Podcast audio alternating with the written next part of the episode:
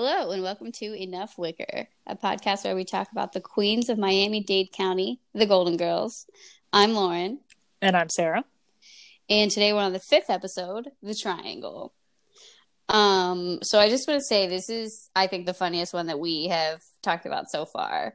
Um, there are so many moments from beginning to end where I just laugh out loud. I think I had like seven different exchanges that I wrote down that were funny. Um, Lots and, of pre-laughing in this. Yeah. One. Oh my god. This is definitely the first one that I laughed before a line was delivered too, which, as we've talked about, is a, a, problem and also a really lovely thing that happens when we watch the show. it's only a problem when there's like a third party, right? Uh, trying to, trying to process something for the first time or the fourth time, not the eighteenth. um, so the first thing that I have is so Sophia's sick, um, and they're getting a doctor to make house calls, which like f- fine, I guess, sure. I actually um, really appreciate that Dorothy acknowledges. She goes, "We're lucky we found a doctor that still makes house calls." Because if they were going to let that like sit out there, I was going to be like, "Look, dude." It's the 80s, not the 60s or even, you know, the 50s or whatnot. Like yeah. when that was kind of fading out. So I appreciate that sort of grounding. Yeah, yeah. Um, but so one of the things that I wrote down is that I think this might be the first appearance of the real bamboo purse. Um, Sophia has mm. it when she's first sitting in the couch waiting for the doctor. Um, and she carries it around with her throughout the episode. So that's sort of an iconic, iconic uh, element of this one. Um, when and... she's trying to go to Mildred's to watch the adult movie channel, which is great. Also a running theme. Sophia trying it's to access perfect. points. exactly. Well, that purse, uh, I think they made replicas of it because they were so worried. It was so iconic. They were so worried that it was going to get lost. So they had like a few on hand to make sure that, like, you know, from a, from a props perspective, because it wasn't a created prop; it was like a real purse. Yeah, no, of course you would you would need them. Um, of course. And then so Elliot, the doctor Elliot comes, and it's one of the um, pieces that I notice is that he's talking to Dorothy about what's going on with Sophia, um, and Sophia intervenes, and she's like, "What am I, two years old?" Like he's asking Dorothy all of these medical questions, and it's really interesting because um, it's not a heavy moment at all, but I do feel like there must be some truth in that for anybody who's watching this who um, has had to have somebody else answer medical questions for them or and certainly older people who i think you know are like sort of a lot of the times babied um, and yeah. i think sophie is sort of advocating for herself and for herself as as uh, an adult who can make her own decisions um, and i think that's really really cool i don't i don't recall another time ever seeing that actually Exactly. And I think, yeah, she was like she talked about her body. She's like, if something goes wrong, I'm the first one to hear about it. and it's it's so it's so true because I think that happens a lot with older people. And it's like, we'll we'll actually cover it a little bit later in this season um, with Rose's mother, but just mm. how the dynamic really shifts from like a protective standpoint. And you know, it happens not with older people too, as you said. Um, and I think actually it was funny because uh, that was one of the most important things for me uh, when I was pregnant and going to give birth. That I was just like, you need to talk to me. Like, even though I'm in pain, like I'm still the person that you're dealing with, and I don't want to have a proxy uh, communicating because I want to be treated like a whole person. So I really appreciate that she calls, you know, both of them out on it. Yeah, that's what I was thinking of actually, honestly, is like childbirth. I feel like it's like the, the most sort of like common time where that happens to somebody who's not an older person yes. who's totally otherwise sort of um, you know able to make their own decisions. Mm-hmm. Um, okay, so Elliot comes. There's some tension with with Dorothy uh, right away, um, and it's it's interesting because she's so you know like Bea Arthur's so good at like channeling what you think somebody who was like her would do when they were trying to be flirty, right? Yep. Like she's just like she straightens up, she like changes her tone, she softens it, like she just really hits it. Um Oh yeah. And you know immediately what she's doing. And Elliot does mm-hmm. too. Yep, exactly. I love her look to Rose where she baits him with the very obvious, I'm sure Mrs. Clayton, you know, enjoys it too. And like, oh, Mrs. Clayton and are, aren't together. She does this little like tongue stick, you know, like sticks her tongue out with Rose, like, oh my gosh. And it's such a cute like giggly girly like just like you know excited about a new crush type of action for this older woman which it's just a it just strikes that perfect chord and she does the exact same thing once she actually gets the date and she goes like oh thank you for being a kind and generous god you know sort of to the, the the air after she closes the door and it's so cute because it's like exactly how anyone of any age would act after scoring a hot date yeah. Um, and so while Dorothy's sort of working it, Blanche walks in, you know, and she makes that contact and she's just sort of like snaps into Blanche mode and she becomes this like super sort of like vixeny go after character. And then Dorothy intervenes and sort of is like, hey, like I'm already working this. Please back off. Um, it's perfect. I mean, it's such a bar scene and it's like happening with a doctor house call in their living room. Like, it's amazing. Um, yeah. By the way, the the dress that Blanche's that Blanche enters, you know, that'll stop traffic in the doorway. I feel like that's exactly something that you'd wear, Lauren. Oh my god, yes, I would. Yeah. There's so many things in this in the show where I'm like, oh my, I gotta look on eBay. um, but I love that exchange between Dorothy and Blanche because Blanche is sort of selling herself as like you know somebody who's just meant to be with this guy this guy of all guys even though she's always with every guy. Um, and she says we were meant for each other. He's a man i'm a woman. And then dorothy just like right away is like and what about little richard? And that's you know it's sort of a dated reference but not really. I think we can all sort of like we can all get it exactly exactly. Oh man even before that my that one's great but my favorite again because this this episode is so rife with great quips um blanche goes but he wants me. I can feel it. And she goes let somebody else feel it. It's just i like wish i had said that to someone in real life. It's so it's so on on point with those two. Speaking of dated references they also um she mentions Burt Reynolds and John Forsythe, okay, together, which is amazing, and that of course comes up later in the the first season. Mr. Burt um, Reynolds. In yes, exactly, both of them together. So it's just it's just amazing that they're just like we are hammering home that these are attractive men of 1985. it's awesome. It's so great. Um and... But yeah, but it's it's such a perfect like it's the first true flirt scene. I mean, we saw Rose do her little like you know sitting on the bed sexy for uh um for Arnie in the in the stateroom, but it's like first true flirt scene for someone that's not Blanche, right? Yeah, yeah, and I I I noted that it was interesting because while we've established that Blanche sort of has um you know a past and dates a lot of guys or whatever, we haven't Dorothy making jokes about Dorothy being chronically single isn't something that goes on yet because I think that we're still too fresh on the second episode where they explain the divorce with Stanley. So I don't think it's it's quite there yet. So it's not as um it's not as sort of unfair or like not nice of Blanche to do this. You know, I, mm-hmm. I, think mm-hmm. if this had happened later, we would have been like, Blanche, just like let her have, you know. Um, so I think it, totally, it makes sense totally. that they have right. to have this conversation. And Blanche does ultimately back off, to be fair. Of course. Yeah, exactly. Yeah. And she is very lackadaisical. Like she's reading a book just by herself where, you know, when he comes in for their date, that kind of thing. And they go to the bar, which is just cracks me up, right? Like in in front camera, you know, fourth wall uh, bar, which is yeah. just amazing.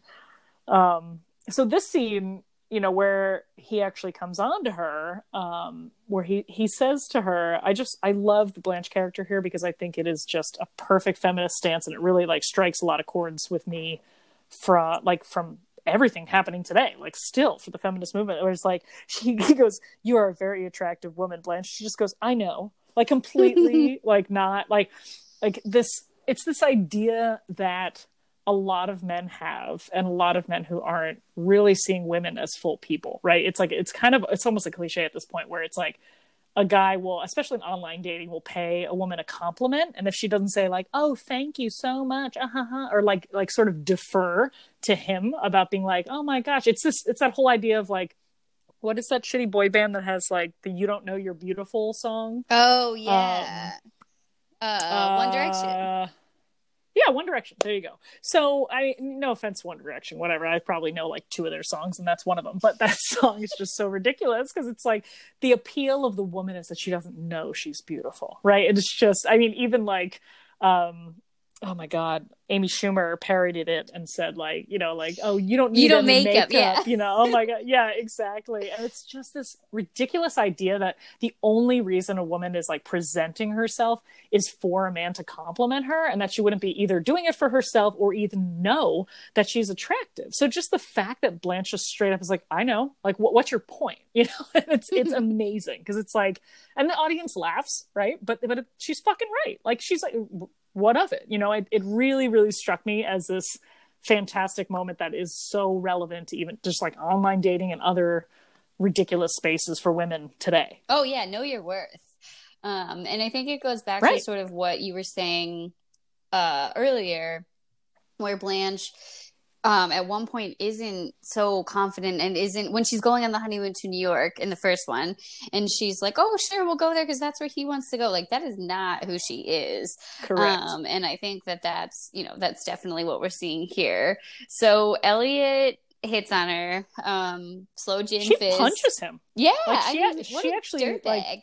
Totally but i'm but i mean like i'm good for blanche like she she says she's not accustomed to being manhandled like wriggles out of him and then when he doesn't seem to like let go she actually punches him like i was like fuck yeah good job Yeah. So then, you know, this happens. Dorothy goes out. Blanche is, you know, obviously torn up about it. Um, and she happens to, um, you know, she goes to Rose. She tells her what happened. She doesn't know what to do. And Rose is very adamant that she needs to tell Dorothy.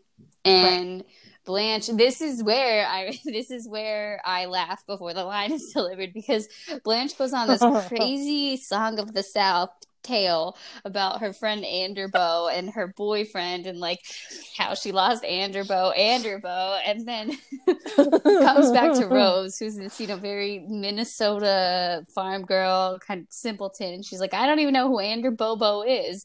But when they when Blanche is finished telling the story and it's just frozen on Betty White's like completely blank face, I laugh right away, and I'm laughing because of the Ander Bobo line. Like it's it's Oh, of just course. so. Ugh, I love that scene so much. it's perfect writing and she and again blanche i'm sorry rose is so in the right here right like i you get the compulsion that like you know blanche is like oh you know she's gonna not believe me which of course does happen and but rose is like no i mean it doesn't matter. Even like you're right and she needs to know about this. So she then rose goes on her fanciful tale of what might happen you know if they uh they settle down. And she goes they could have a child. And then of course there's a huge laugh. And then she just goes they could adopt a child. And it's just perfect because i love how rose realizes her mistake. Like it's like no one has to actually say anything to her. But doesn't let her go like, off again- course. Continues with the tale. Exactly, exactly. And then she, you know, goes on this whole thing of, and at Little like, Mei Ling's coming out party, uh, they find out that Elliot has bonged every woman at his country club. And I must say, I really would love to know the origin of how they settled on bonged. Because clearly the network wouldn't let them say banged, but I, I don't even know like at 1985 was that like your that was the, the word of choice. It's just oh my god, it's just amazing every time she says bonged. it really fits, though. I would say I wouldn't change it if given Oh. the opportunity. Absolutely, absolutely not. It was perfect, but I just I really would love to you know have been in that meeting of like where, where they decided the line was. so great. Um, and the Mei Ling story is so wonderful because it does come up later. First of all, like I, it's one of those things that I Yeah. love that I mentioned last time that like continues throughout the episode. Um, but also, And they have Dorothy react to it too. That's the funny part too. When they when she brings it up again, and Yeah. Says, "I'm just glad Little Mei Ling's coming out party was doing." They actually have Dorothy react to it, which I feel like sometimes in the show they don't, but a lot of other shows they'll have a reference to something said earlier, but there'll be new characters around, and the new characters will just glaze over it. Even though Dorothy in this case does exactly what you would do, which is, "What are you talking about?" right? Like it's Ask it's the so towel true to life. yeah, exactly. um, It's incredible. It's yeah, incredible. but it's a it's a really it's a really good one. Um, and then I think so. Then Sophia sort of comes in and they let her in on what's going on, and we almost get a picture it's in the wrong order, but there's like a Sicily It's a picture of this. Yes, picture this. Um, Yes. but we also right, we you're do right. get the Sophia sort of being wild and having like a money making scheme. Um, and that's of course Mama Celeste, her former business partner from Italy. Um, Which to to skip ahead a little, like frozen Mama Celeste is better than Sophia's homemade pizza at the end. Like, come on. guys. yeah, that's there's, There's no no way. way. She defrosted this. It's the 80s. There's preservatives and everything. um, so basically, Dorothy doesn't believe her, and and to sort of go back about what you were saying, how Rose was like, "You have to do this. This is totally right." I think Blanche's point, while obviously, you know, we would all want her to to do what she does end up doing, is a fair one. You know, I think once you, especially if you've ever lost a friend from telling them you don't like their significant other, or there's a, you know, like a rift somewhere, and you you say that, I do think that's really um that's a thing that really scars you and and I think that that's what Blanche is is dealing with. It's true. It's true. It's very it's very right. I I just think that it's it's so fascinating Rose as the peacekeeper here. You know? I mean, she she saves the day. Like Yeah. because she knows that it's right and she knows that Blanche does have that conflict. You know, and and Blanche of course gets mad at her when she's like, "See, I told you this would happen," right? So she's like so torn up about it. It's great. Yeah, no, so I love. But I think you're right. I love Rose as the peacekeeper, and actually, that's that's um, sort of where I want to go next. Like, so then there's this long, you know, we can um, we can insinuate that it's been a few days of tension between uh, between Dorothy and Blanche, um, and they're just like not speaking to each other. But of course, they live together, so they they have to, and um, they at some point somebody asked Dorothy if she wants to do something and if she would like to do something with Blanche, and Dorothy says she would rather use Willie Nelson's hairbrush, and Blanche just Yeah. seconds like, "Must you attack everything Southern?" And I just I love it. I love the the leaning into that character. It's so great, but also is it because he's a dirty hippie? I'm really confused about this. Yeah, I don't know. I think it's to get at Blanche and also He has braids. yeah. I know it Just- looks doesn't look so dirty. it's just really funny where like to think of where they were going with that. You know, it's amazing. So then Rose basically can't take it anymore, and she asks Sophia what to do, and Sophia's like, you know, don't do anything, let it play out, it'll be fine. But once it comes up that Blanche has asked Dorothy to move out, which is also so ridiculous. like another, I know. How long has so she been dating dramatic. this guy? It's insane. You're you're in your like sixties and you haven't realized that maybe you should wait to see how serious this gets. Okay. I know.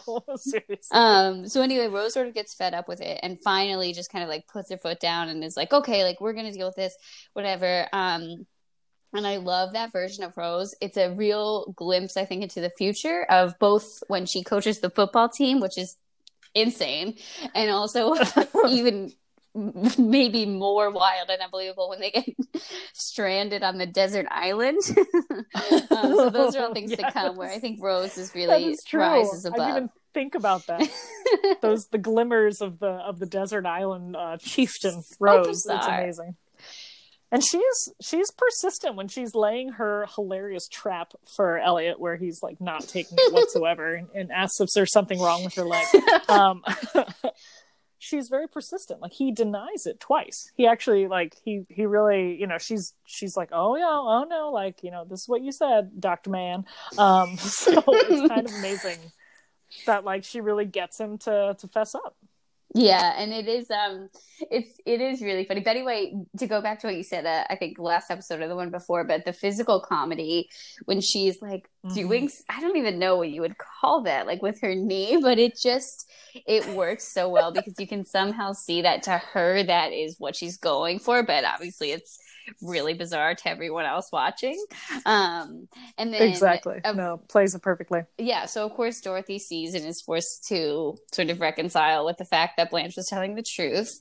Um, and there's some really heated exchanges between them too. Like I, I brought up the the funny one earlier, but Dorothy says she can never be friends with another woman because she's a slut. Like that's a really harsh and and I Mhm. think very realistic exchange between them two. I think like anybody I, I feel like unfortunately girls are often fighting over men who are trash and um you know, it's Mhm. it's bizarre that this continues to happen so late in life.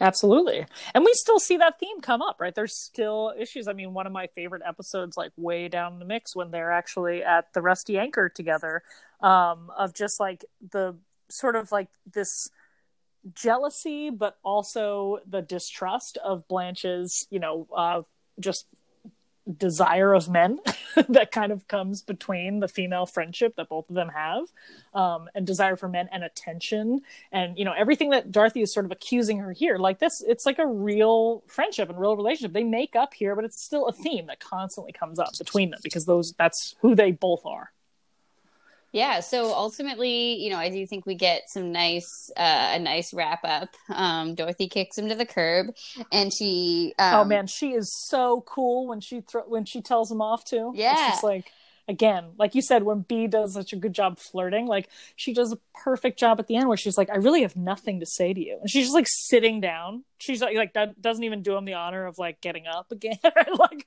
or throwing him out. Like it's like she's just down. She's like that's it. I'm done. Like it's very empowering. It really is. Well, you're not playing anything anymore.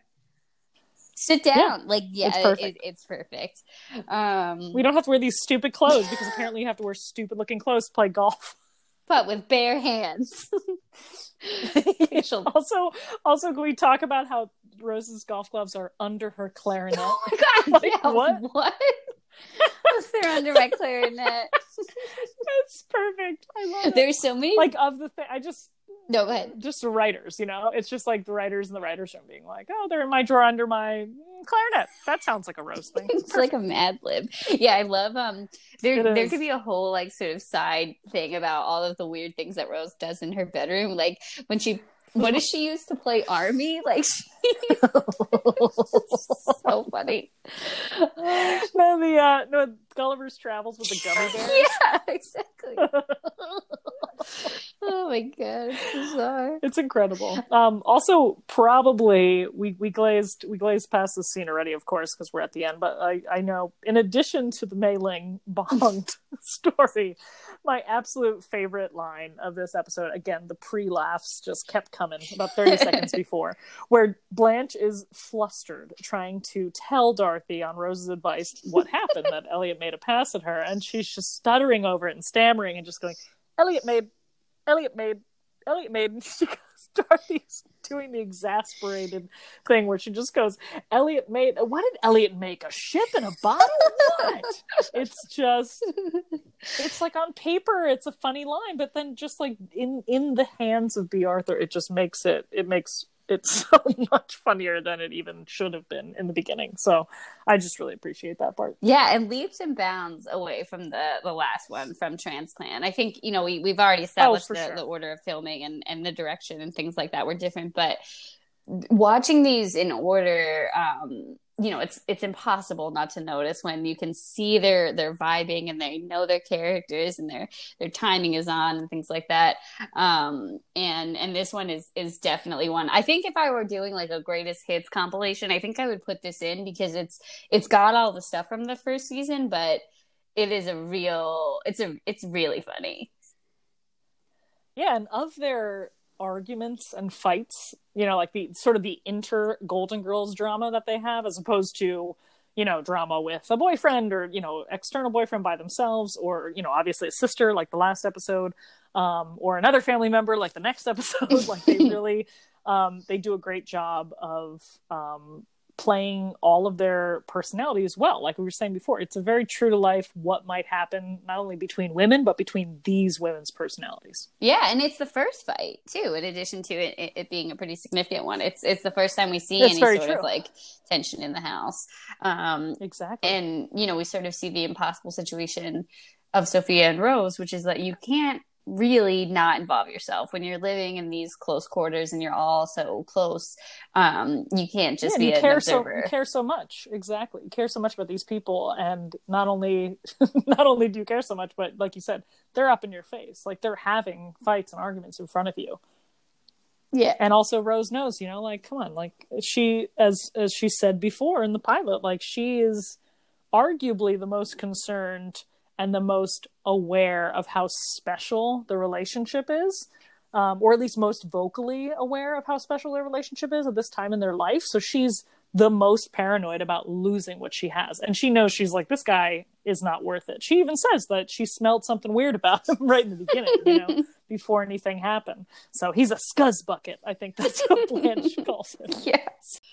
All right, you got anything else for this? No, I think we can, uh, you know, you can join us next time uh, when we discuss whether or not you'd smack a 14 year old blasting heavy metal in your house at 2 a.m. Sounds great. All right, goodbye. Bye-bye.